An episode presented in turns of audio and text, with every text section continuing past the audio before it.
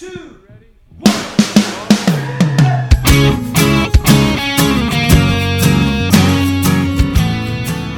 Hello and welcome to Say That, the podcast where your big questions get real answers. My name is Matt King. I'm your host here in the city of Chicago. And joining me here is Glenn Fitzgerald, the president of Mission USA. I miss the days when I used to interrupt you every time you tried to start the show. That was fun. I don't, I did that for like It wasn't two, two years, years, straight, yeah. and then I retired it. because you forgot to do it once, and uh, just the Yeah. magic was once Yeah, the I- streak was broken. I've missed that ever since. You there's always a new recording day. Mm-hmm. Also joining us, Jed Brewer, the director of Mission USA Productions. You could bring it back right now. Yeah, well, yeah, I don't know. He's not your monkey, Jed. No, but I mean, it would entertain me. I mean, I just. Uh, The the one thing, and I'm going to speak this out so there will be demand from Uh-oh. the super fans on this one, yeah. is that whenever we do a recording of an interview, Yes. Mm-hmm. it's pre-recorded, of course, and then it, it's put into the show. No idea what you're talking about. I take those phone calls during the show. And so what we do is there's a blank in between We. segments, and That was a royal we. uh, and apparently I I don't know what caused this, but there is The a, inner workings of your brain is what caused a, this. a, a high falsetto scat performance happens each time, where I make a series of absurd noises, and uh, and I did that like five times, and now every single time we have that, that is demanded of me. Yes. by you. by me. And so I think uh, the edited to- together compilation of that should definitely Wow. happen. The people are demanding. Just a double album. yeah. Well, since the people are demanding it, and since this is the, se- this is the second of a batch to record, and I have more time to do it, uh, we can have the, the closing song of this show be the falsetto scat symphony. That would make me so happy. And, and the world would be just a happy Sure, place. Sure. Well, well, well uh, we, I aim to please. Okay. Never has keeping your boss happy been so simple or stupid as it is right now. But we're gonna do it. Also joining us after that long preamble is a man who is uh, does I don't think has any particular demands to hold up this show with, but we'll see. One of the pastors of Christ Community Church, Lee Younger. All that I'm saying is when the when the people hear the scat solo, they're gonna find out that at the end of every one of Glenn's scat solos, he ends with like a Looney Tunes Tasmanian Devil style every single time. It's real. It's it's really kind of the crowning pièce de résistance of I, the I remember solo. Remember. I remember somewhere back in there, Jed and I did a bit of a duo. Yeah. Yeah, I'm not sure if we Scat. still have that one. We might. I've, when I've Jed used to have the of them. keyboard and he used to he used to accompany himself Oh yeah, That was years remember that years now. ago, yeah. yeah. we need to bring that back, dude. That's we need musical accompaniment to some Let of me, these uh, bits. let me just reassure you, dear listener, being that this is our first full episode out of uh, biblical numerological probation, if you Yeah. listen to our last show, um, as juvenile and unprofessional as the stuff that makes it to air is, You have no idea. the raw how bad. material is so much more so. Yeah.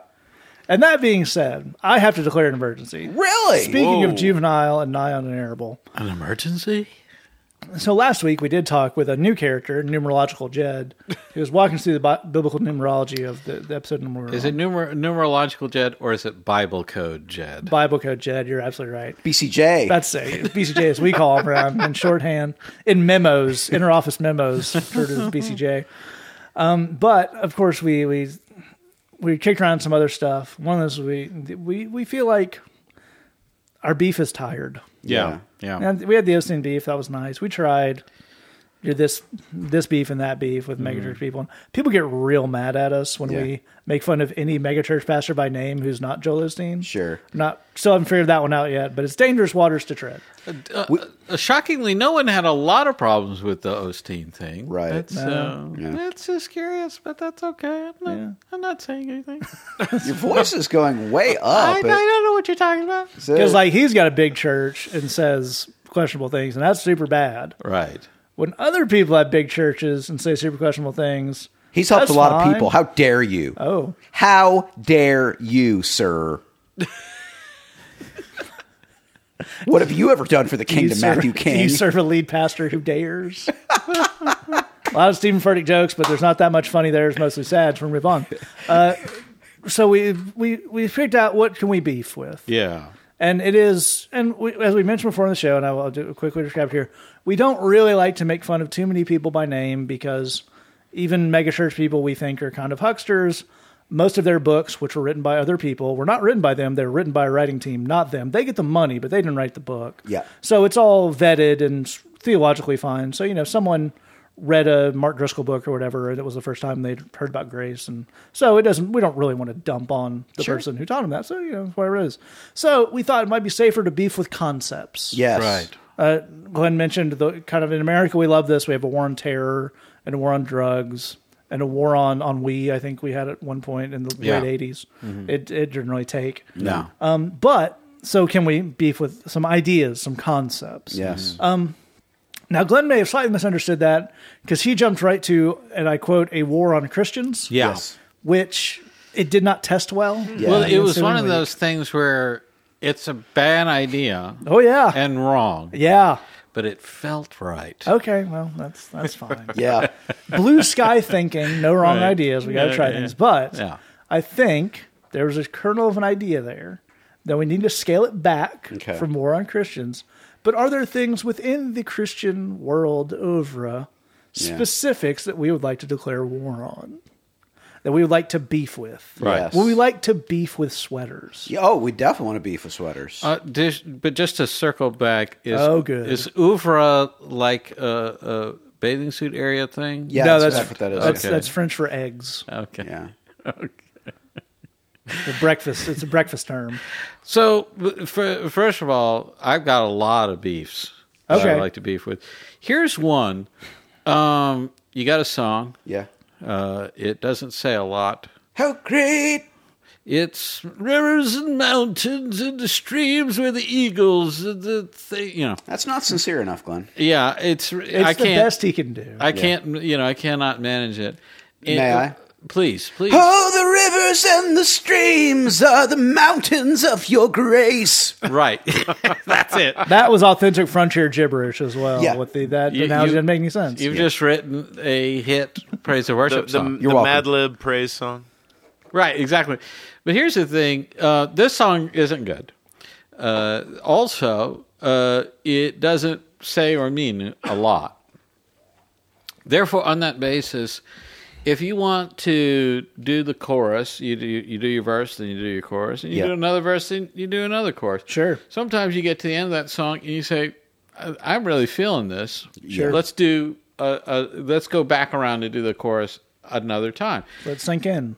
Let let the words and the meaning and the thoughts in the song sink in. Now there are no meaningful anything to it. Okay. But you No. but you say let's circle around. Maybe we'll see something meaningful. In Sure, there. un- Maybe something undiscovered. It'll be like uh, going into a trance, and our third eye will open, The- and th- those magic, uh, those computer images books from the '90s. Yeah, Yes. if you stare at it out long enough and unfocus your mind. It's yeah, it'll it'll come to you. Well, here's what here. uh, So you say, let's do this. Let's do this course again, and you, you don't need to. We don't want you to. It, we wish you wouldn't, but you're doing it, and Sure. and that, that's okay.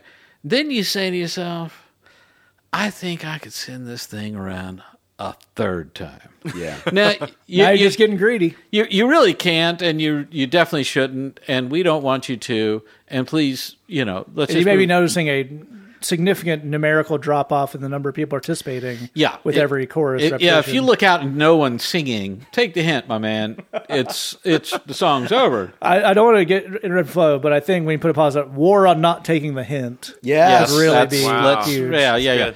But this is the thing: is when you've sent it around three times, and and we've reached a point of diminishing returns, and, and we all want it to be over, and then you say, you know what? Let's Let's really do take this to the next level. Let's go another twenty-seven times with this. Yeah.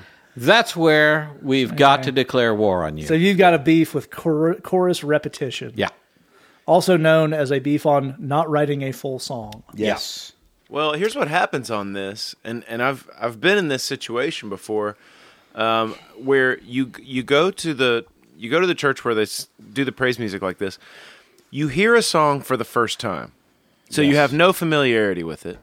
Yes. Then it it comes back around, so now you are somewhat familiar. Then it comes back around, and now you're like, okay, I, now I know the song.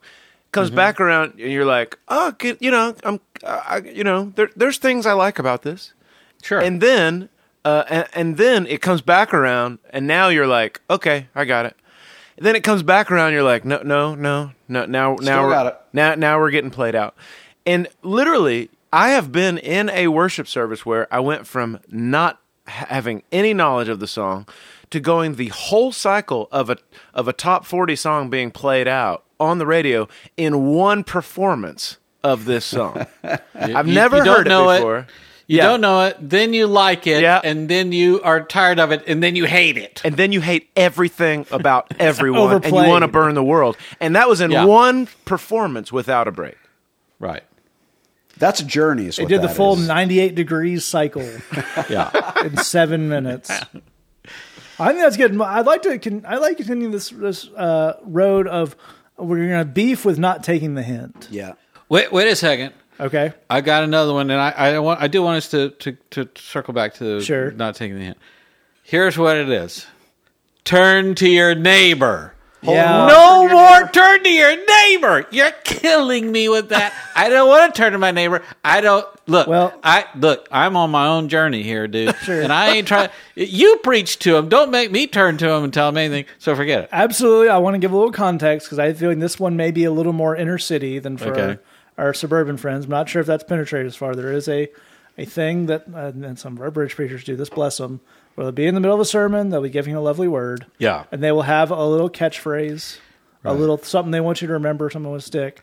And instead of just telling you the thing, Right. and then you remember it, because that's how preaching works. Yeah. They'll say, turn your neighbor and say, God's not done with you yet, or whatever it is. Right. And but some of them script out an entire David Mamet style scene Yeah. where there's seven bits of dialogue. Right. Uh, turn your neighbor, then turn your other neighbor and say this, and then turn around three times and repeat Right. it back to you, and it's a little much. And then they, then they say the the phrase that you're supposed to turn your neighbor to is too unwieldy. Yeah, oh, turn yeah. to your neighbor and say God is a wonderful person and wants to help you with your life. And like I can't remember that. yeah, you can hear it in real time.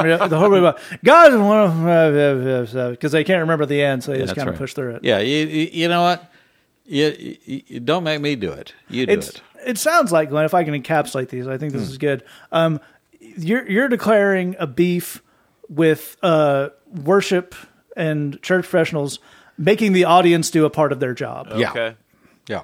because you didn't write a song that was good enough to engage the people. Right. You're just gonna in a Stockholm syndrome kind of way repeat it until they like it. That's right. That's Because right. the implicit threat in Just the wear 'em down. thirtieth, yeah, the implicit threat in the thirtieth chorus repeating is, "I'm not stopping until you all make me think I'm a good songwriter." right. That's right. In the same way, with I would like, I want to preach a thing and have people really like the cute phrase I came up with and say that to each other. I'll just make them do it while I'm standing here. Well, per, per this point, we had uh, one of our preachers at at, uh, at, at our service at the bridge uh, stood up in front of our admittedly very tough audience. Is, is, I mean, they're they're tough in the sense that they expect a lot. Yeah. And uh, uh, he was the last speaker before we were getting to dinner, and he says, "I know you guys can smell that fried chicken. If you aim in me more, I'll get to the end faster, and you'll get to the chicken faster." And they gave him a very clear indication: we don't want the chicken that bad. Not Why the don't you deal. go ahead and say something? You know. so Yeah, Yeah. well, it, and then this ties us back to the, the the war of not taking the hint because he tried it once and it did not go well, right, and he went back to it. Yeah. and that's in the same way of with the uh, with the the preaching tics is the and bless them this is something that um, some of our uh, friends in the inner city can pull off quite well but I- I've seen YouTube clips of some of our friends in the uh, the mega churches in the suburbs trying it, and who is not the? I don't think y'all heard me repeat tough point. yeah, Did they not hear you, or do they just not care? right, yeah. Take take the hint. Uh, the Do your own job. yeah, if they're not singing, if they're not amening, uh, m- maybe uh, find another gear here. Do it different. Do it better. Do something else. Do it good. Yeah. Do it good. And here's the thing: don't add doodads. I want a full-on war on doodads. There you go. and I'm talking about cable cam. I'm talking about uh, laser laser beams. We had a church. We were talking about. Did we talk about this on podcast? Laser beams. Yep. Easter Oh, yeah. laser beams weren't they? Yeah, Easter. Easter Wow. Their- That's their- what you want. Their for Easter, Easter. backdrop was essentially lightsabers. Yeah, uh, that's doodads, man. That ain't getting anybody saved. So no, you got to say say a thing. If you say something that will help me, I don't care if there's laser beams involved in any part of that process.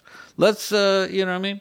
Absolutely. No, I think that I think that's fair. I think we're we're, we're zeroing in a beef on not doing your own dang job. Yeah, yeah. I think that's fair. I think that's to be celebrated, and I, I think the merchandise will write itself. Well, and with this is the video church thing. Yeah, Glenn's not a fan. Let me tell you what. It, if I'm there, you be there. Sure. That's my. You see what I'm saying? If you ain't even there, request. if you ain't even r- there, getting why am I paid. there? You know what I mean? You're getting paid. Why aren't you here? I'm not That- getting paid. That's right. You know, so uh, I'm gonna next time I go to one of those, I'm just gonna, you know, have somebody bring a laptop and set Sure. it there, FaceTime it. Yeah. And you ain't there, I ain't there. That's it. That's what you call reciprocity. Sure. That's that's important in in war. or to the point of, uh, yeah, proportional response in the beef on churches not doing well. And on that case, in that basis, I declare emergency off. Oh my, that's a lot. Um, but you know what is doodad free? You know what? We'll ne- you know what We'll never ask you to repeat the chorus or stand up and talk to your neighbor, and that's Bridgebox. That's right. All Bridgebox tracks, be they sermons, be they uh, songs, even the Bible says, the, they're user controlled. They have a pause button. If you if you decide the song's over, It's and over. uh, somebody they still have more chorus go, you can just you can just turn it off. And don't we all wish that there were some worship leaders in the world who came with that function? Hey. Same way with the preaching. If you uh, if you think that somebody is milking a point a little too much, you can just go ahead and scrub forward. That's totally up to you. You have it's a user generated process. Mm-hmm. We appreciate that. It's also user generated in the sense that every month Bridgebox is about topics that are important to you. People, things that come up in conversation with people that we know uh, people are struggling with. So we're still in the month of August. We're looking at how do I grieve. We got songs about that. We got sermons. The Bible says all sorts of great stuff. In the past, we've uh, tackled topics like how do I start over in a new place? What do I do with uh, what was the the word we used? Imperfect authority. Was that we mm-hmm. talked about sex, relationships. We talked about church. We talked about all sorts of stuff. And missionusa.com slash bridgebox. Get in on it for only eight dollars a month, which goes directly to support the work we do in Chicago and what Lee does with the kids down there in Tennessee. It is the number one most effective way people who like the show and have been blessed by it can help us out. Missionusa.com slash bridgebox. All right, we're going to jump to our first question here. It came in to our email address. If you hang out this all the way to the end of the show, I'll give you some ways you can touch this. This person says, "My wife and I's life is full, but it still seem feels like we should be more involved in church or working in a soup kitchen or something. How do I fight this oppressive feeling?" On the same note, how can we find rest when we don't feel like we have energy for friends or church? How do the married guys on the show manage all these to do all these things for God while having time to love and serve their family? S- Especially Lee. Seriously, what kind of juice does he drink to pull off all the stuff he pulls off? A very fair question, and we'll get there. Je- I'd love to start with you on this. Um, so there's a couple things going on here, and I think we'll, we have time to cover all of it. Um, but let's start with this idea of the the constant feeling of we should be doing more. Because for some people that's true, that's that's a tug, but for some people that's a guilt thing. So how do we tell which is which? Yeah, that's a good question. Well, I think what's interesting to me is so often when we have kind of a, a guilty feeling going, we need to ask to what extent is this a character problem? You know, I just need to be a better person. And to what extent is this a practical or logistical problem? In other words, I just need to structure things a little bit differently. Because the funny thing about church culture and Christians is we kind of want to cast everything as a character problem. We we kind of want to say everything is if you just didn't suck as a person, then we'd all it would be fine. But it turns out that a lot of time that's not the case, and actually a lot of problems are really far more logistical and practical in the way that they work. And I think yours is here.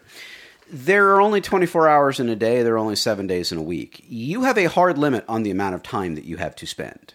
That's that's it. You can't if you if you have mapped out all of those hours and all of those days then there isn't there isn't any more. So what do we what do we do? Well, you know, if you were to say, I want to lose a few pounds, I'm going to go on a diet, the easiest thing to do, the place you would want to start would be to look for the empty calories that you eat. In other words, the, the calories that you take in where you're just not really getting anything out of them. You know, I, I always drink a can of Coke with my with my lunch. Well, that's a you know 150 calories that you're not really getting any bang for your buck out of that. So you know, switch it to Right. Diet Coke, spend those calories on something else. Easy. We've made a, a big step forward. You can actually do the exact same thing with your schedule, and and here's how you do that there are things in on your schedule that are non-negotiable. You know, work starts at 8:30 a.m. You got to be there. Sure, yeah, but a lot of stuff on your calendar is negotiable. There there are are probably far more things you choose to do than things you have to do. For the things that you choose to do, I think it's worth looking and saying, am I getting a good return out of this? In other words, there's a reason I'm doing this activity. Am I getting the thing I want out of it? And I think it's really worth looking at that as it pertains to church stuff. You say, you know, we, we go to a small group every Monday night. You know, we're there. It's a three hour thing, but you know, by the time you include leaving our house, driving, getting there, fellowshipping, you know, blah, blah, blah, it's, it's a three hour stem to stern thing. First of all, what are our reasons for going? Are we going to this because we were trying to increase our Bible knowledge? Are we going to this because we're trying to increase our fellowship? Let's just take those two, the common reasons for going. Well, the first question is Are you increasing your Bible knowledge? Right. If that's your reason for going, do we feel like we're getting a good return on that investment? Are we could we stay home and read a Bible commentary and get a better return on that investment? Because if we could, we need to think about that. Similarly, we go because we want good fellowship. Are you getting good fellowship? Are your fellowship needs being met during this time? If you, just as a for instance, if you took two buddies and you went to Chili's and spent Right. three hours on that, would you get better fellowship doing that than you would with the small group? Because it turns out there's nothing sacred about a small group. Um, what's sacred is your need for fellowship.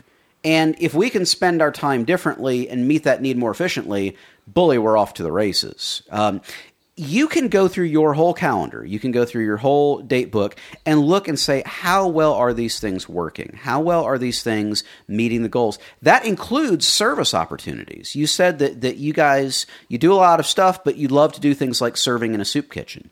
I think it's worth asking, where are you serving right now?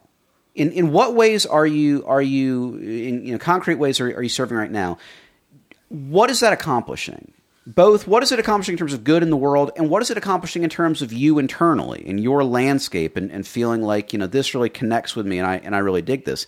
If something isn't doing the trick, if it's not giving you a good return, then chuck it and do something else. You know, there's there's you are not required to always keep doing the things you've always done. There's nothing that says you need to do that. To the to the contrary, um, you, you're meant to make changes. You're meant to to adjust. To, to put it very very clearly, the idea of we should do more is oppression. Uh, that that is the voice of guilt.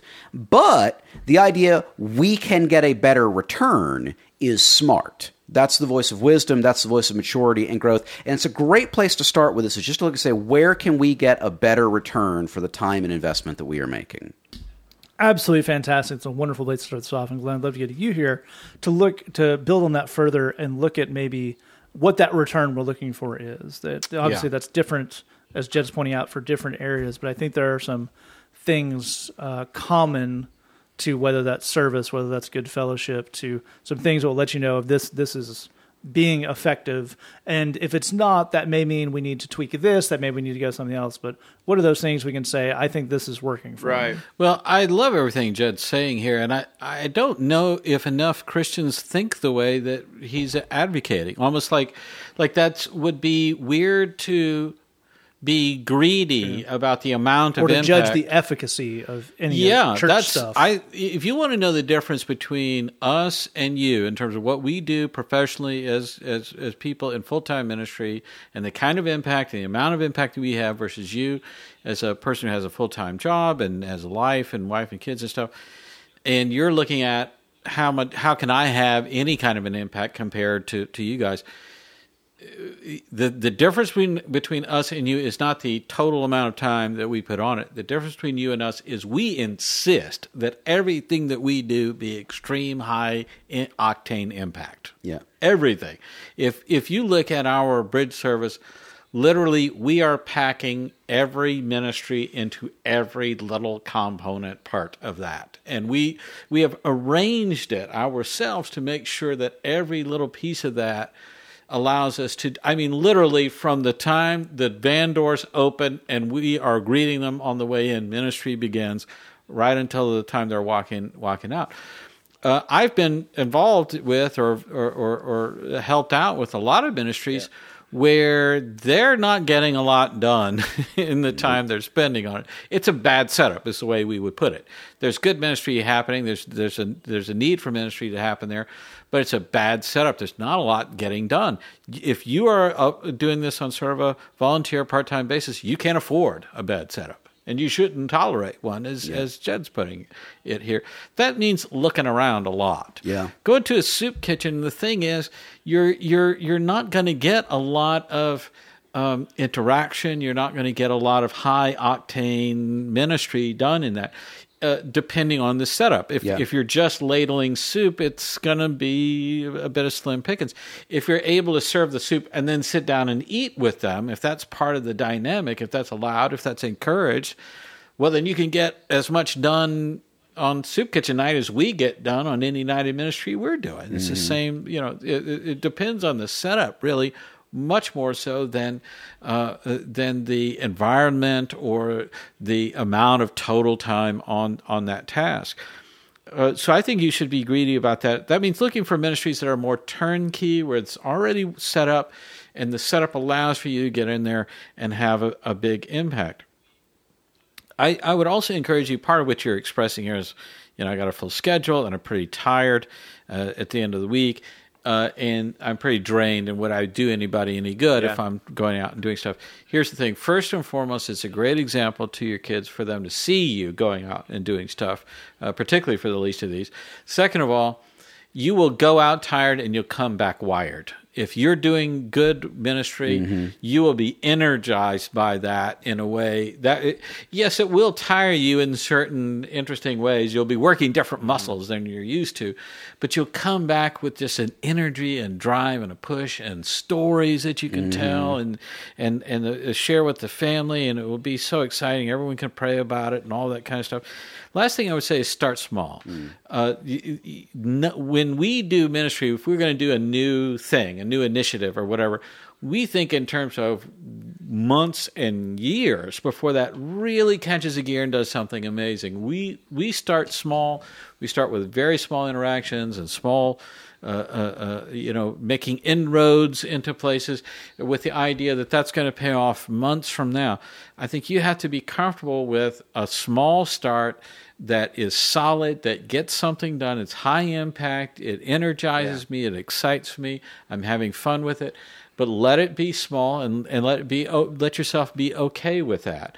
Uh, it's uh, in other words, I think we look in terms of the project, or, or, not we. I mean, you are looking in terms of the project. I want a big project that does right. a big thing.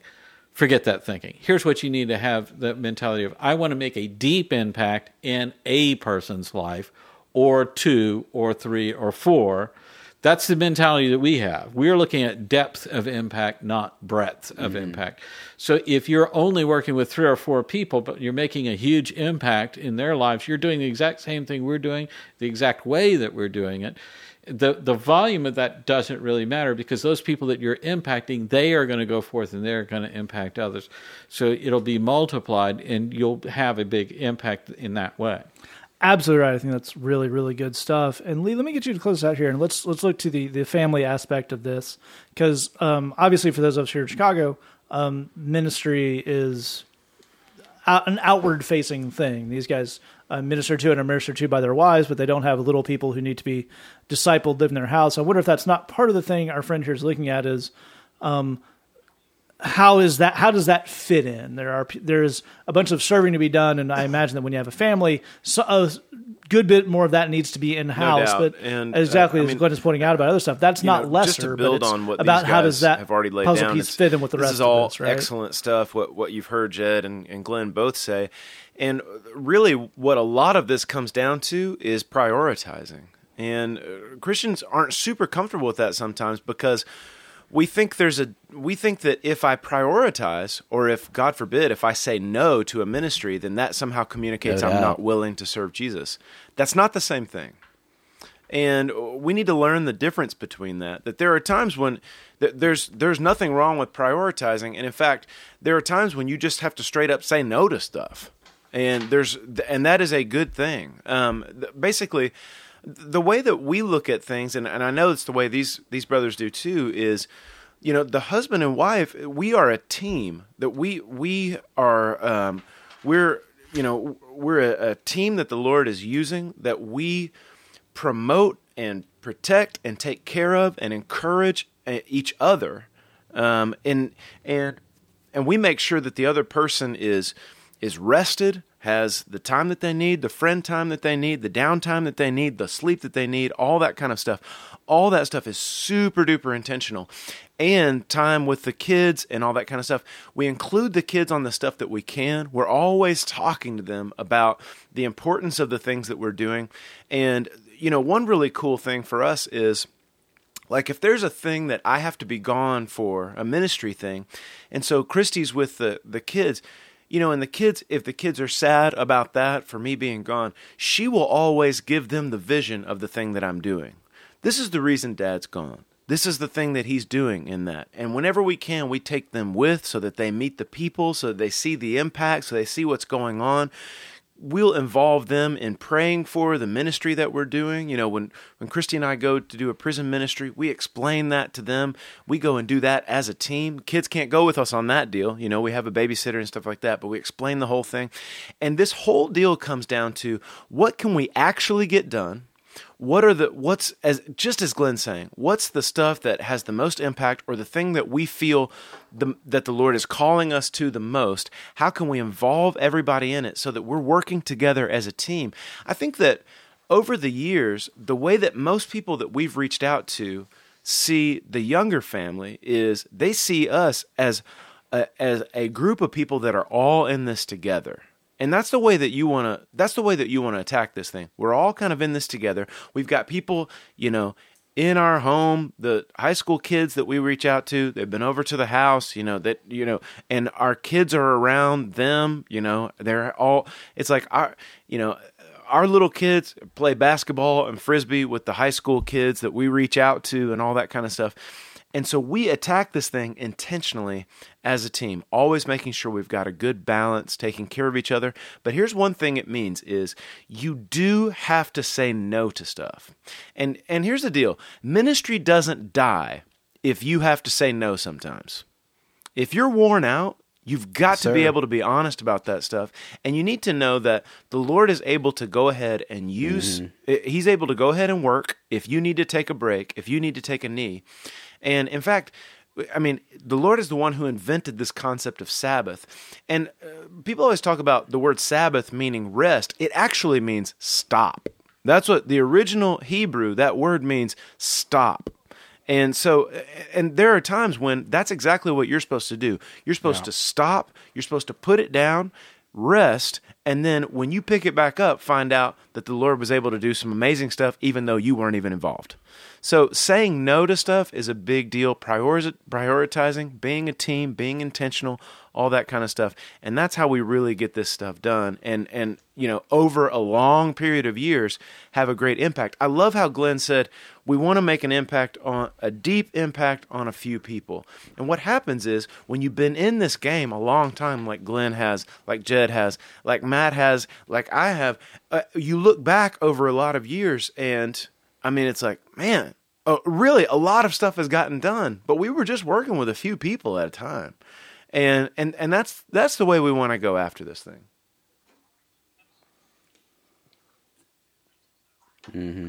Amen. Absolutely, amen. That's all fantastic, fantastic Huh. stuff. We're gonna move on to our next question here. It came into the Uncle Glenn blog. Oh, It's one of the more popular blogs, is what I hear. Who's Is Glenn? I- oh, very good. I was wondering where you were gonna go with that one. It's there's like five words in that sentence, and he keeps finding angles. It's pretty impressive at this point. Yeah. This question says, I was talking to my family about four people who can't afford to pay for healthcare, and they said I sounded like one of those typical bleeding heart liberals. In that moment, I feel bad for even thinking it, but I think I lost a lot of respect for them as Christians.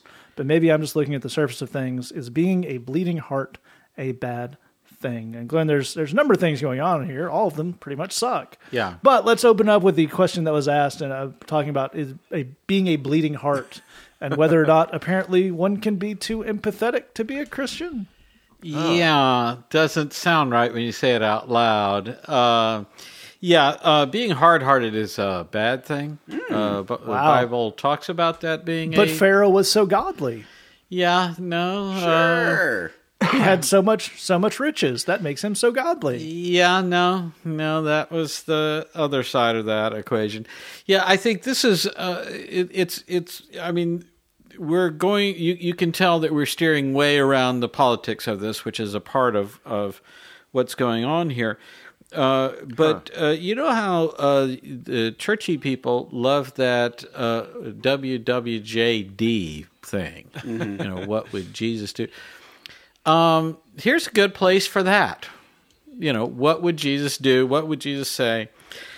And for some reason, I think there's a cultural thing, and, and maybe it comes from politics, or maybe uh, it, the the culture comes first and the politics comes after. I wouldn't know, but there's definitely a, a, a cultural thing that I hear Christians talk about, where they're uh, they're talking about accountability in uh, in in the broadest possible sense, in terms of you aren't being responsible, you aren't doing what you should be doing, and you're suffering consequences as a result.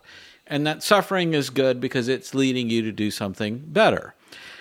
And I think this is maybe an extension of a mentality of if I feel if I feel bad about my sins and I guilt myself, then that will encourage me towards living a better life. So Sure, the- that's the- how Jesus did it. yeah, the worse I feel uh, towards myself, the more likely I am to be a righteous person. Uh, this makes absolutely no sense. It is not the gospel. It does not work long time, long term, and there's a reason why people like me do not preach that, even to people who have massively, massively messed up lives, is because it a is not the good news of the gospel. B, it does not work. And C, it's simply not what Jesus did. It's not what he said. Uh, I think there's a mentality uh, that I, I, I see kind of springing up uh, within Christianity and, and spreading out with this idea of, we were talking about this the other day, but it's almost a, um, like a, a, a macho kind of thinking in a in a way. Tough. We got to be tough. Everything we're gonna we got to be tough with this problem. If if any kind of time we have a problem we'll bash it with a hammer or drop a bomb on it or whatever it is. And the thing about that is uh, if you want to focus on strength i think that's a great idea. Sure. strength is when you reach down to lift somebody up Yep. now, per our last question, if your focus is, I want to start by reaching down to lift up the people who are most ready to change now, I think that's a great idea. That's certainly exactly how we go about things. So, uh, you know, if you're if you're saying there's a small number of people who just want to be enabled, and and I don't want to focus on that, I only want to help people who are ready to move forward now you'll have so many customers. Believe me, you'll you'll never run out. Uh, there's nothing wrong with that. But strength is when you reach down and lift up people who have less than you do and who are struggling. It doesn't matter whether they committed sins in their past. It doesn't matter if this is consequences of, of stuff that's going on. You committed sins in your past. You had consequences. I've had that. It's not our place to judge that. Uh, so it's not about let's create more of an awareness of sin, like that's going to do something. Let's not create more guilt. Let's not create more shame as a way of somehow apparently motivating people to just like, wow, you, you made me feel terrible. I, I started feeling bad, but then you made me feel real bad. Now I just really want to read my Bible and live a straight life and, and, and obey all of the, the, the things Right.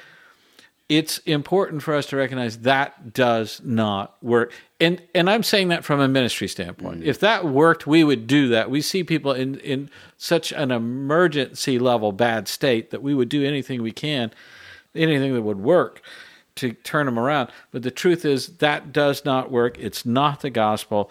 Uh, you're supposed to have a soft, tender heart that the Lord can can put a squeeze on and say, it's time for you to help this person out, and it's not up to you to decide whether they deserve it or not.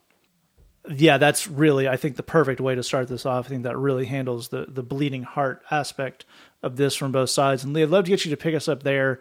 Um, there's a another thing thing going on in this question. I feel it's important to address. Uh, the person says, "In the moment," and then this is in parentheses. I feel bad for even thinking it, but I think I lost a lot of respect for them as Christians. I think we would all say, "Yeah, Yeah. and probably a little late in the process. Sure. Probably Right. should have not had much respect for them as Christians. But I I think that ties into, I, I think there's some political and some cultural elements, as Glenn's pointing to there. But I think there is a big, uh, where we started off in the emergency, actually, it was a church culture thing of if someone is older than you and has been going to church longer, you must have a respect for their version and beliefs in individual about Christianity as part of having respect for them as a person. Right. And I think that's that's wrong in that I'd love to get you to break down for us this idea of you can still have a healthy amount of respect for older people, your parents, as the Bible says, you know, respect your elders. You don't actually have to respect them as Christians if Right. they what's the term like for here, suck at being Christians, which I don't want to get too deep into the Bible. Hmm. But if you look at poor people and think, what did well why don't you just pick yourself up by your bootstraps? According to matthew 25 you super suck as a christian. Right. so that's actually not to be debated. These people are not great at the christianity but what do we find that balance of still being respectful towards someone as a person which we're called to be and we should do that but maybe transitioning out of holding their version of christianity in high regard? Yeah, I think that you should be picky about uh, who you let influence you, and uh, this is a thing that comes with it, it's a, it's a thing that comes with age, and it's uh, well not excuse me not necessarily a thing that comes with age, but it comes with your kind of growth and maturity as a Christian.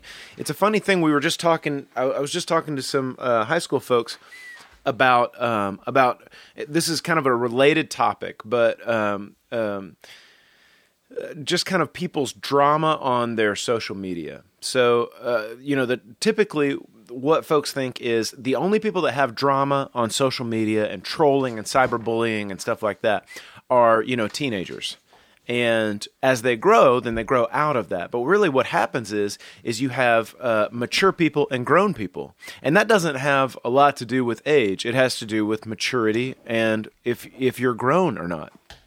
And what happens for a lot of people is there comes this moment in your Christian life when you realize, just as you're saying, this person that I automatically respected as somebody that was spiritually uh, super far ahead of me, I've just realized they are not a mature believer. And the reason I realized it is that book they say they love, uh, they don't know it. Or they don't give it any authority in their life whatsoever, or they way, way, way prioritize their politics over that book they say they love so much. And of course, we're referring to the Bible, um, and uh, they don't let it speak into their life. They don't let it have authority over their feelings or over their politics or anything like that. And it, exactly as Matt's saying, you have the permission to look at people and say, I can respect you as a human being. I can respect you as an elderly person in my life, or whether that's a parent or a grandparent or whatever. But you're not the person who influences me about Jesus stuff anymore. Um, some of us have had to do that with our own parents, um, with our like we're saying with grandparents or aunts and uncles or or just people in the church, and it's a weird thing to do um, because when you're a kid, you look up to everybody and you just think all these people know what the deal is, and I don't. Um, one of the things that's been interesting for me as a person who works with with high school and college folks is that inevitably a lot of them who really care about their own discipleship and care about walking with Jesus, they wind up spiritually running laps around their own parents. And they have this weird cognitive dissonance where they realize, I am more mature than my parent now. Um, which you can hang out with them. You can talk to them about your regional sports team. You can maybe you know maybe get their advice on how to fix up the the you know your back deck or your you know work on the car or whatever. But it's just that I'm not bringing my spiritual questions to you because you can't speak into that part of my life anymore. And you don't have to have a conversation where you say, "We're cutting this off now." It's just that you have other people in your life that that influence your walk. Um, you know, I mean, for a lot of you who listen to the show, you write into the Uncle Glenn blog, you write into the Bridge blog, um, because, or you talk to a pastor or something like that, and you've realized it's not my parent who can guide me in these things anymore. And that's okay. It's not age, it's not time spent in the Christian culture that determines who is on this. It really is who is submitting their life to the words of Jesus. Amen. That's the whole deal. And what you're going to find is no matter if you're really young, sometimes you're going to be running laps around people who have been in this thing for a much longer time. And you have the permission to say, I don't, um, I'm not going to be influenced by you. I'm going to be real picky about who influences me and who gets to speak into my life spiritually. Amen. That's all really, really good stuff. And Joe, I'd love to get you to close out on this. Let's go back to this idea of being a bleeding heart. Yeah. And a certain amount of compassion because I, um, that is a phrase that is certainly used to shut down discussion. Yeah. For you to open with, you know, it seems like a lot of people uh, die of preventable disease mainly based on the amount of money their parents had. Yeah. Which is the number one predictor of economic success in the United States is uh, a one to one dollar ratio of how much money your parents had. So that seems not super Christian.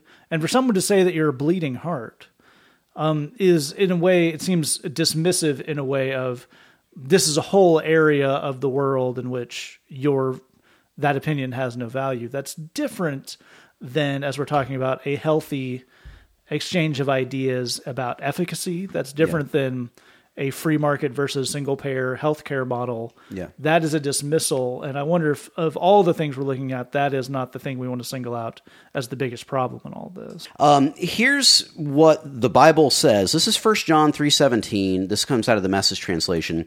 If you see some brother or sister in need and have the means to do something about it, but turn a cold shoulder and do nothing, what happens to God's love? It disappears, and you made it disappear. Wow. That's really something to think about. Yeah, that's uh, that's pretty strong. But it actually it gets uh, kind of more intense than that because it's not just that compassion is central to Christianity, although it, it certainly is. I mean, there, the, the verse I just read you is one among a bajillion in the Bible. It's it's it's hard to miss. It turns out that compassion is actually central to most world religions. It comes up a lot. Uh, if, if you if you looked at the religions that are practiced by the huge, vast majority of people on planet Earth, compassion is a central tenet to nearly all of them. Uh, so we need to be clear. We need to be clear that demonizing compassion is not unchristian. It, it is, but it is actually, in the true sense of the word, it is godless. Yeah. This is the view of a person who, functionally speaking, does not believe in God. Um, if you have any belief in God, all teaching about God, almost regardless of religion, you could go just shy of calling it universally, says God cares about compassion. Therefore, if you are demonizing compassion, no matter what God you think you believe in, you are walking away from what that God has declared to be true. Uh, there, there is just no way to escape that. Um, Matt pointed out, and he's right, that there are effective and ineffective ways to live out compassion. Uh, there are, and we talked about this actually in our first question uh, tonight, that there are things that work super well and there are things that work less well, and that it, of course, makes sense to say we want to do the stuff that works as well as possible. Right. We want the, the most bang for our compassionate dollars and our compassionate hours. We really, really want to see things work and work well. I am, if that's where you're coming from, I am on your side. I think that we want to, um, we actually work a lot with the Salvation Army. They're great people, and they have a very bold slogan that's actually kind of true. Their slogan is "Doing the most good." Um, it's a bold assertion. For them, it's actually probably pretty true. They they do a lot. They're amazing people, and I think that we should strive to do the most good to really max that out. But that is completely different, worlds different from saying compassion itself is a bad thing. And along the lines of what you're saying, you can't take all helping and say that all of that is enabling. No. And then say, I, I have a godly attitude towards helping. yeah, no. That if you say all helping is enabling, you are expressing an unbiblical thought. you are expressing a godless thought Right. if that's if that's your viewpoint um, compassion again if you're i can speak i can for sure speak for people that, that claim christianity compassion is not an optional thing um, is, yeah, I, we hear all the time, you know, some people are called to one thing and some people are called to another. That's true. All Christians are called to compassion. Right. I need you to hear me on this. All Christians are called to compassion. You don't get a pass on that. That should permeate every issue of your life, including other things like politics. All Christians are called to compassion. It is part of God's call on your life. We, yes, we want to. Um, uh, we want to do that in an efficient way. We want to do that in an effective way. We want to do that in ways that are ever growing in their efficiency and in their efficacy. But all Christians are called to compassion. That includes you, that includes your family members, regardless of their political party affiliation. That's really fantastic stuff. One short thing I'll add to the amazing stuff you got from all three of these guys is in the in the wake of all Christians are called to compassion. That's true. Another thing that is this is something that's fairly revolutionary about Christianity as a as an idea and as a concept is that Jesus says we don't get to choose whom on whom we have compassion. Right. There's actually not things that people do that disqualify them from our compassion, including things like going to jail, including things like persecuting you individually. Jesus says that one of the, the thing that makes the followers of Jesus different from other people is where everyone else would uh, meet a curse with a curse, you have to bless those who persecute you. So another, uh, I think Jed is absolutely right. And to what your your folks were probably saying, I don't think you're, and this may be part of your confusion at this. I don't think you're, you're. I would guess your folks are not people devoid of compassion entirely. I think they have compassions for particular groups of people who might happen to look and have experiences a lot like them. Hmm. I think if and remember I traded traded some some broad things here. So I think there are a group of people who feel that having compassion on steel workers whose factory got closed down is very important. And those are people who worked hard and you know saved and did a thing and joined whatever, and they are deserving of compassion. Having compassion on people who live in the inner city where there are just are no jobs. It's not that the plant closed down; there were no jobs. Well, but they there's whole different things there, and it's crime riddled, and there's drugs and all that. There's another component between the differences between those people that I'm leaving out, but you can hear in my voice what I'm driving at Can you guess what it is? rhymes with schmelanin. um, but and again, I, I actually don't. I, I leave that out because I'm not trying to be again incendiary against your folks. I think that's a huge blind spot a lot of Christians have. It is- We were actually talking about this the the other day. Jen and I were. There's a thing if you talk to foreign missionaries, and this has been through history. They will talk about people really get uptight about the idea of them trying to blend Christianity with the local thing. With you know, Yeah. we, have a feast on this day and it celebrates you know this deity um, for foreign missionaries, and they've done it through history because um, I have bad news. If you're against this, I have bad news about you for you about why Christmas is when it is, and Yeah. almost everything else about it. But uh, people, donors, white church people, get really uptight and say, okay, well they had this festival and it was to the harvest god, but we talked about the harvest god and got him on Jesus. But they already had a festival day scheduled, so we just have a festival. Well, we just you know have the festival of Yay Jesus. Um, so that's and there are some problems with that of trying to that there's that, but then there's blending it too much of well, in a way, Jesus is just like the harvest god, and you can keep calling that. That gets a little sketchy. That is what has happened in some uh, corners of Western Christianity. They say you have your values of hard work and you know this type this type of college education and this. So it's a, other than talking you out of that and you may be leaving this church, it's a lot easier just to say yes and Jesus, Right. hard work and earning it and deserving it and Jesus. When there's really no way to reconcile Christianity with deserving help. Right. Mm. Right. That is entirely antithetical to the concept of Christianity. Yes. While we were dead in our sins, God reached down, as Glenn is pointing out. You can't. There's so you can't. It's not that these people were working harder at getting out of being dead in their sins. It's all grace and all mercy, and God, God says it's how we're supposed to see other people. But again, all that to say, and these are the kind of things that we would like you to think through when you look at something like what your folks said, which is super uncool. It's uncool towards you, and it's uncool towards poor people. So mm-hmm. they're being pissed makes sense. But as you go through that thing of okay, I'm, I've lost some respect for them. It is that's the right things we're pointing out, but also it's important to look at and say because you were probably raised in a similar environment to your parents to say what are the underlying things here that I am rejecting? How does that change things? And we'd be happy to help follow up questions on that. But there's some real stuff going here on here that you are reaching through and reaching over to get to a Christ-like compassion that we certainly want to uh, celebrate. We think that's a great thing, and we want more of that for you. We're going to move on to our final question here. It comes in anonymously. It says, I want God to forgive me for my past, but I need his help to get over the things I've done. So many things remind me of my past. I feel bad every time I think about them. I wonder if it's the real me who did all that. How can I put it all behind me? And Lee, why don't you start us off on this one?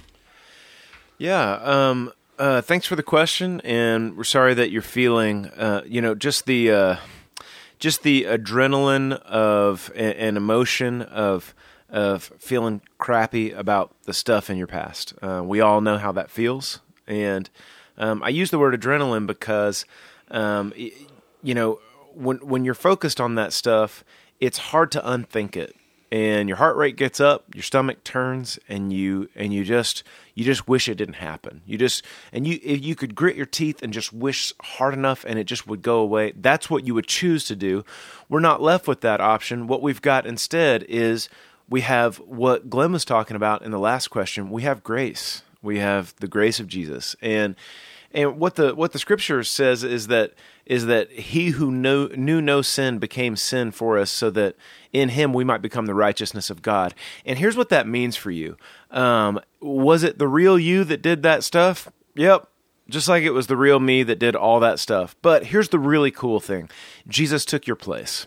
He took your place, rewrote the whole story, changed the whole history of the thing, so that you are now a brand new creation which is a really, really cool deal. It's that same chapter where it says that he who knew no sin became sin for us, also said that he who that same chapter says, whoever is in Christ is a new creation.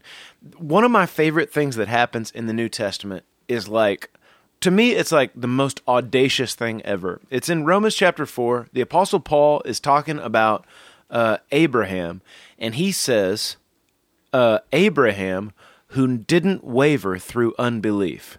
And I'm like, wait, isn't Paul supposed to be the guy that knows the Old Testament? Like, did you ever read it? Did you read about this dude Abraham? He's like the he's like Captain Waver Pants. He's like that nobody ever wavered in unbelief the way this guy wavered. He's like wavers all the time. And yet the story is rewritten. And that's the beauty of this whole thing. And the deal is is that this is the truth about the situation, but what you're talking about is the way that it feels. So there's this big difference in the the thing that's true about me and the way that I feel. And what we've got to learn how to do is get through that adrenaline and those emotions and stuff like that and feel and and, you know ask the Lord to help us you know cling to and remember and believe the truth of uh, uh, of our real situation, which is that we're a new creation and we get to start over, and Jesus has taken our place. And I'm sure these other brothers can break some of that down as far as as far as how you do that more. But that's what we got to do is reconcile the idea that there's something that's absolutely true about you, and and it doesn't always feel that way. But that's what we're trying to do is is get the, our feelings on board with what's true. That is a really excellent place to start. And Jed, I'd love to you to uh, take it from there. I think that our friend may be getting a little caught in this concept of was it the real me? Sure. Which is the real me? That's a very, um, I guess, existentially interesting question. However, it may not be as useful as they think it is because kind of whatever is you're doing is real. Yeah. You're putting it into extant. So, but I think that may be a some people really want the that's why we love a good conversion story the idea of that this was a totally different thing and there's a clean break but how do we reconcile that kind of maybe a little more mundane uh, reality of I've God's growing me, and I'm learning to. It's therefore I do things differently. Well, you know, I think um, I think we really need a box to put all this in uh, to know just how to, a, a clean, easy way to know how to think about it because it, it it can be a little uh, a little jarring. This idea of you know I'm I'm different now. I don't look different, and I definitely did the things I did, and everybody thinks of me as the person who did those things. But I'm supposed to think I'm different, and how does that all work? So I want you to do a thought experiment with me. I want you to imagine that you go to the doctor, and the doctor you know hits your knee with a rubber hammer, and he has you say ah, and he you know uh, uh, checks your pulse and does the X-rays and everything. And he comes back and says, "Well, I, I have bad news and I have good news. The bad news is you've had a massive brain tumor that's been affecting your decisions and your behavior for years and years and years, and it's it's a doozy. The good news is it's in remission.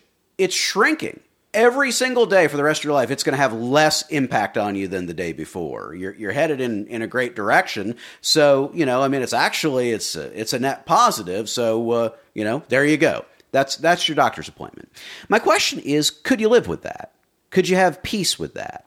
Because I think you could, actually. I, I think that you would be able to say to yourself and to you know the people that you've hurt, I did what I did and I'm sorry for it. There were reasons for it. It's it's not that I'm a monster. It's not that I just love evil. There there were things going on that I, I wasn't aware of.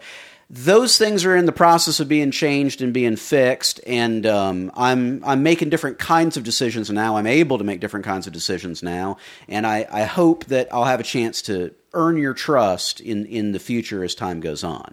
I don't think you'd have a problem wrapping your brain around that. I don't think you'd have a problem expressing that either to yourself or to other people. And I, I think we could probably feel pretty good about that. Here's the interesting thing that's almost exactly what the Bible says is true about you. Uh, that's it, it. says that you have um, a flesh, a part that is that is super jacked up, that that does not love God or anything about God or anything good. That prior to Jesus coming in was hundred percent in the driver's seat. It was it was making all your decisions for you. Uh, it was telling you what to do, where to go, uh, how fast to get there. And again, that doesn't excuse you from culpability. It doesn't, you know, is it's like I didn't really do it. Yeah, I, I didn't really cheat on you. No, you did. You, you you did the things you did. But there's there's a reason for it. There's there's a thing, and that Jesus has come in the picture and is in the process of changing you. Um, you still have a sinful nature. You still have a flesh, but as we grow with the Lord, as we uh, grow in maturity, and the word the Bible uses for that is sanctification. It means to, to grow to be more like Jesus. That that flesh hopefully has a little bit less sway over us. You know, one day at a time, a little bit less sway today than did tomorrow. So we're able to live in a new way, and we're able to, to make new kinds of, of decisions and, and live a new kind of life. That's what the Bible says is is true about you. That's that's actually the deal. I think where we get into trouble again is when we say, well, before I was just a monster who loved evil, and now I'm basically perfect. I guess I'm delivered. I don't really know. Okay, again, both of those things are false. Um, you were not a monster who just loved evil. What you were was a jacked up person with a sinful nature who was also doing the best they could to figure out how to have some peace and some joy and some happiness in a messed up world when they had no idea what they were doing. That's right.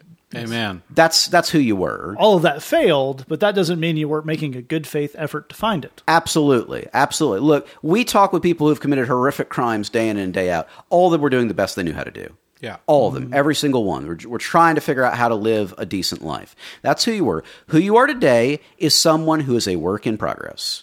You are someone who is loved by God, who is saved. You have been adopted as, as God's child, but you are definitely his jacked up baby child That's who right. has a million Thank wrong you. impulses and a million wrong urges, and you still got that sinful nature. Again, its influence is shrinking day by day, little bit by little bit, but it's still there. And you're still jacked up. You still got issues. So we need grace and we need patience and we need understanding every single day. And if you can hold both of those, that I, you know, this is where I was and this is where I am now, you can actually have a ton of peace and you can have a ton of serenity. And that's what God wants for you and that's what we want for you.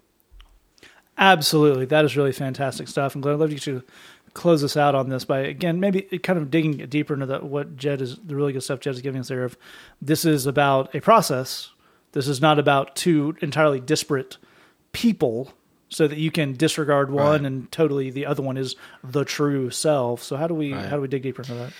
Well, and I loved everything Jed said. It was really, really, really good. Uh, I think th- th- there was a, a, a- a sermon I was preaching at uh, our services at the bridge, and I was pointing on this in the sermon that I, uh, there was a time in life where I was, uh, you know, I was a pretty, uh, pretty simple little monkey and doing pretty poorly.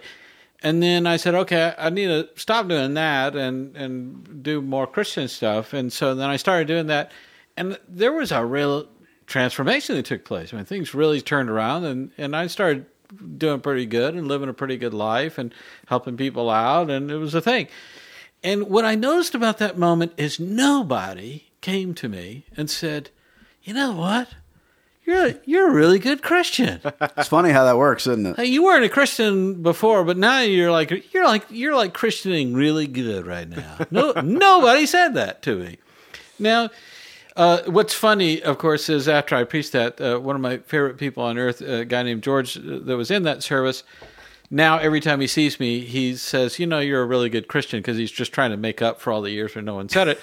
uh, and Kind he- of freaks out the hosting people sometimes. yes, but it's yeah they don't yeah they don't they, They don't have the backstory. Yeah, yeah, and and they also don't have that concept in their brain of telling someone else they're a good Christian. But here's the thing: is um, I. I decided in the moment that I realized no one was giving me credit for being a good Christian, I would just stop trying to be one. Uh, and, and when I say stop trying to be a good Christian, I mean stop trying to be a good Christian in the eyes of other Christians. Okay. And and stop trying to act in a way where it would lead to other people saying that I'm a good Christian. Ah, Uh, so I just I just forgot about that. I just focused on following Jesus. Yeah. That's it.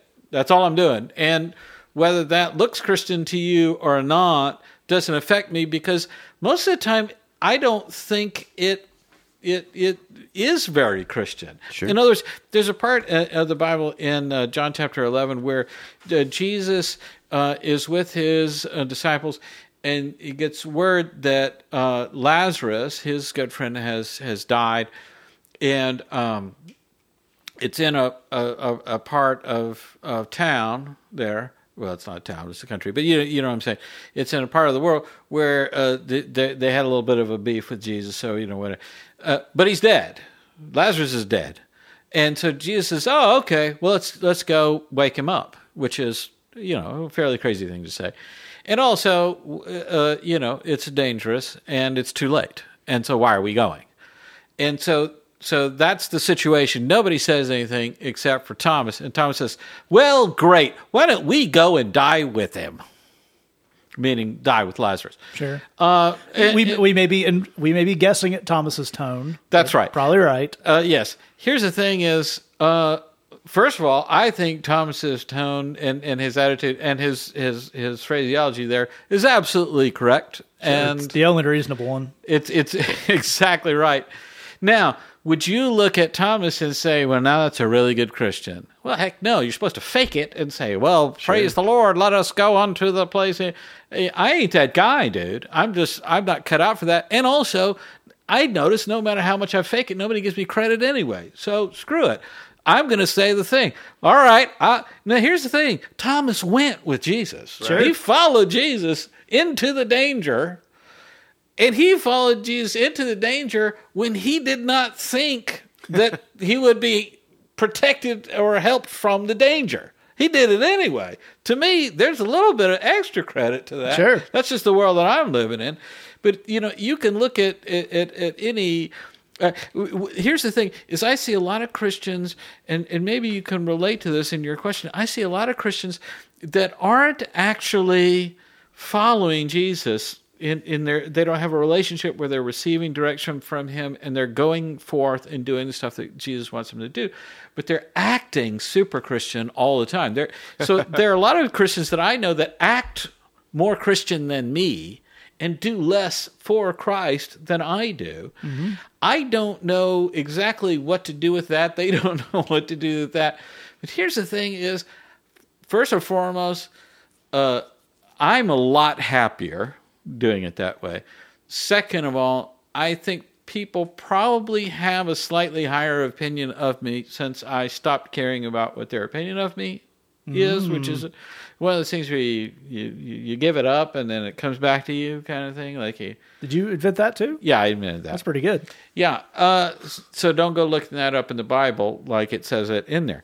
The, the, the thing is, we had to get to a place where um, uh, uh, we recognize that there's a pride element to this. Okay. How does that work? Well, imagine I just took whatever, there's like a humbleness thing, right? And I give you maximum pure holiness, uh, and you have humility to 100%. Sure.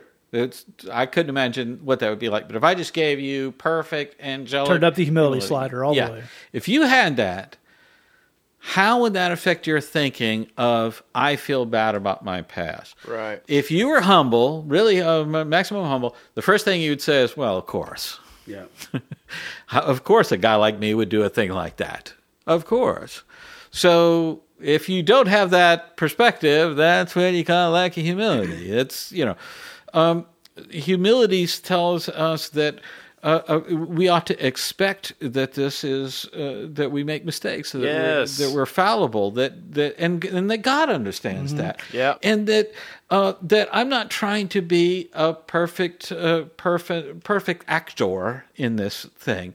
I'm trying to just follow Jesus, even if I don't know why we're going here, even if I think it's a bad idea, even if it's going against all the everything. I'm just following. This is all I'm doing.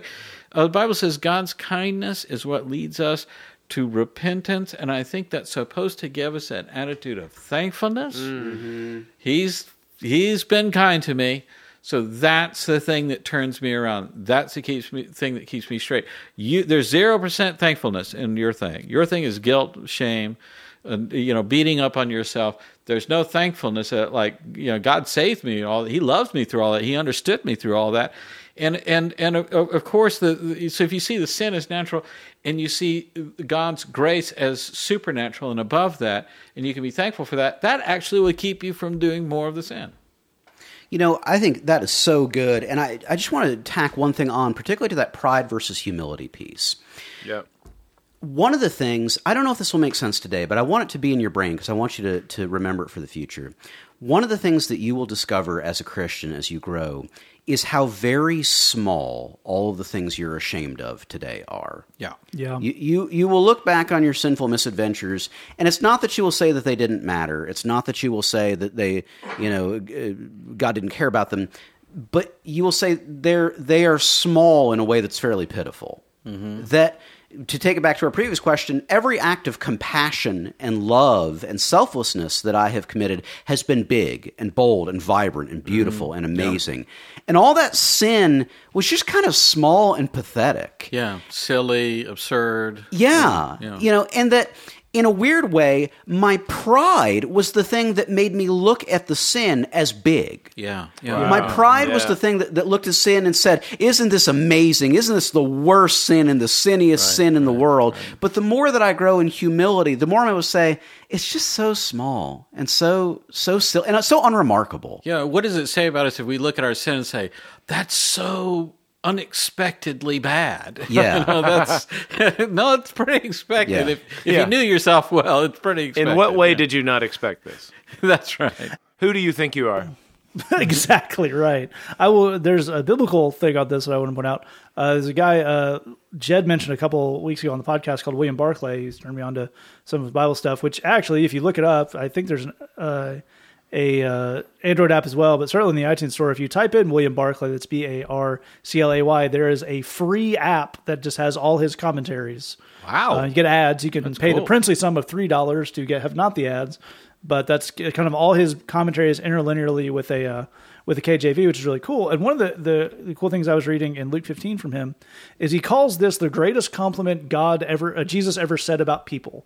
But he's talking about the story of the prodigal son, and if you read it in just the NIV or in some other versions, he will say like he- that moment where he he's feeding the pigs and he realizes he's starving and he's going to decide to go back to his father it says it will say something like he came to his senses but if you go into the greek it actually says he came to himself and this the, the the point of that being the the true you is the jesus you that's Yeah, that's the- as as jed is pointing out The sin stuff is the not fully baked you yet trying to figure stuff out. That's right. It's, mm-hmm. and it's not that that's not real, it doesn't have real consequences, but that's not the you that the being that made you made you to be. Mm-hmm. The funny thing about that, how it ties exactly into what these guys are saying, is the first thing that happens to the prodigal son, if you look, this is in Luke 15, 17, after he has come to himself, the first thing that happens is humility.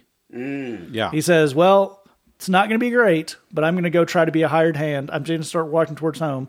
Right. And God, the Father, meets him in that, gives him more than he would ever ask for. Yep. But he has come to himself, which is the part that wants a relationship with his Father in a super humble way. That's the first outpour of that. I think that's that's very interesting. And again, it's it's a counterintuitive thing, but hopefully you listen to the podcast. We've we've mentioned this a few times, and we'll continue to do that. When you get caught up on your past, when you get caught up on as these guys are saying, the surprise of, oh, how bad it was. We talked to one of the key indicators. There's a bunch of them. We talk to guys we work with. There, there's an indication of someone who's not really ready to move forward, and that's someone who really wants you to be impressed with all the bad stuff they did. Yes. They want the drama of it. They want the, the action of it. They want to. Well, you won't- you probably won't believe it, but I stole Grandma's VCR Really? Literally everyone in this room stole grandma's VCR. The sound of someone who is one is excited about that new life and moving forward and think, yeah, you know, I stole grandma's VCR. Right. I was on drugs. I wanted more drugs. The VCR was there. It's not good, but there's there's this thing. I'm like, you can see how that happened, Right, And we can. For again, we have heard that story many many times. But it's it's amazing the power humility has and the things that humility will solve that you wouldn't think. And if you grab hold of that thankfulness going to talk about, that's going to lead to humility. That's going to lead to solving a surprising number of problems in your walk, which we certainly want for you. All right, if you have a question for us, say that podcast at gmail.com, thebridgechicago.tumblr.com. And on a very special note, we will take you out with the falsetto scat medley. Wow. The Say That podcast. Turn to your neighbor and ask them if this is the last chorus. that was fun. That's work. exceptional.